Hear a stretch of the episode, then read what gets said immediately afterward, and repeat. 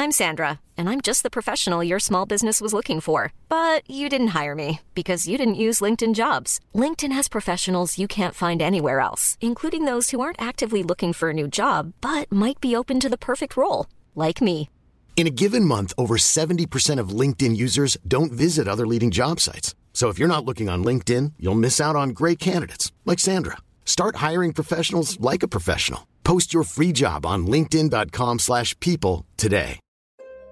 Cappuccetto Rosso viveva assieme alla sua mamma in mezzo alla foresta. Il padre era morto sbranato dai lupi la notte in cui aveva tentato di ripristinare la corrente. La scarsità di cibo aveva reso tutte le creature della foresta molto più affamate, ma la famigliola di Cappuccetto Rosso era povera. Non poteva trasferirsi altrove e l'unico modo per sopravvivere era continuare a coltivare e a vendere i prodotti della terra. Una volta ogni due o tre giorni un camion veniva a prendere la roba. Oltre a dare i soldi, portava anche merce e beni di prima necessità alla famiglia. Da lì al paese erano 50 minuti di auto su terreno sterrato, un inferno, dato che a piedi sarebbe stato molto, molto peggio. Cappuccetto Rosso e la mamma non avevano mai avuto un'auto e di sicuro limitavano al massimo le passeggiate. Avvenne però che un boscaiolo andò a trovarle, dicendo che la nonna stava male e che aveva chiesto della sua nipotina.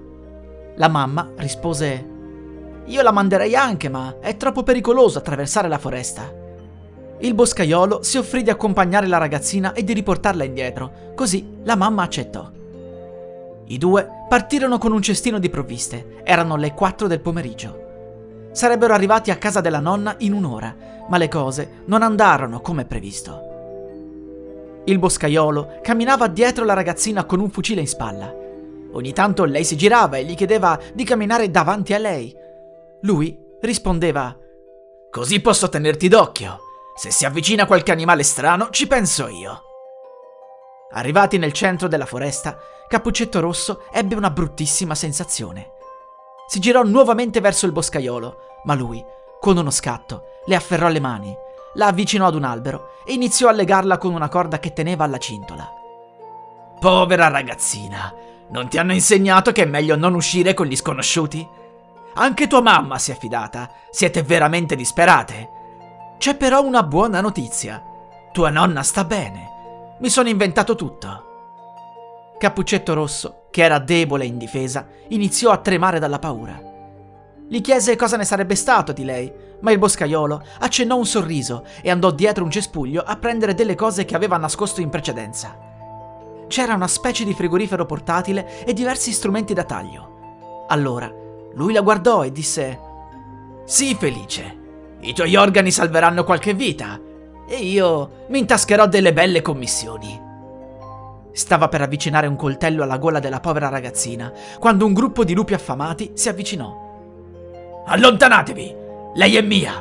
I suoi organi mi servono! Corse a prendere il fucile, mentre Cappuccetto Rosso tentò di liberarsi dalle corde con tutta la forza che aveva.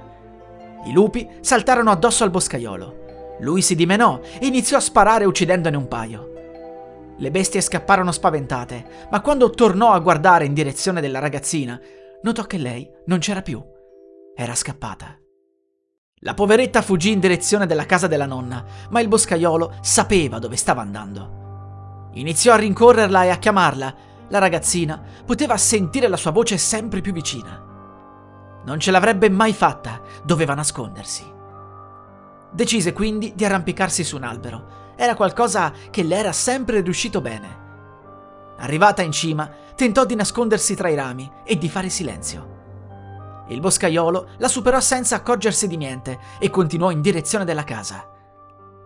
La ragazzina notò che da lì poteva vedere la casa della nonna e la radura.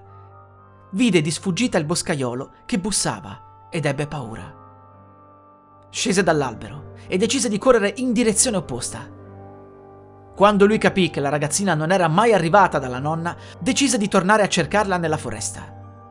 Era quasi arrivata a casa sua quando il boscaiolo la vide e la raggiunse. Stava arrivando l'oscurità. L'ululato dei lupi crea un'atmosfera di pure terrore. C'era la luna piena. Cappuccetto Rosso tentò di dimenarsi, ma lui era troppo forte e non la lasciava andare. Si avvicinarono altri lupi, ma il boscaiolo non si decideva a mollare la ragazzina. Uno di loro si avventò su di lei, mentre gli altri saltarono addosso al boscaiolo. Cappuccetto Rosso estrasse dalla tasca un ramo appuntito che aveva conservato e lo conficcò nel collo del lupo. Lui si allontanò spaventato. La ragazzina corse verso casa, mentre gli altri lupi sbranavano il suo assalitore e si gustavano il pasto come se fosse festa, ignorando la ragazzina. Arrivata a casa, la poveretta raccontò tutto alla madre. Era finita. Quando arrivò il camion con le merci, fecero arrivare la polizia e raccontarono tutto.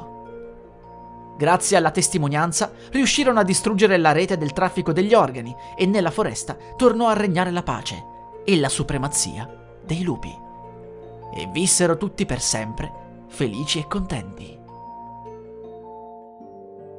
La musica utilizzata è Darkest Child Var A e Dreamlike di Kevin MacLeod. Musica in Creative Commons 4.0 by Attribution dal sito incompetech.com.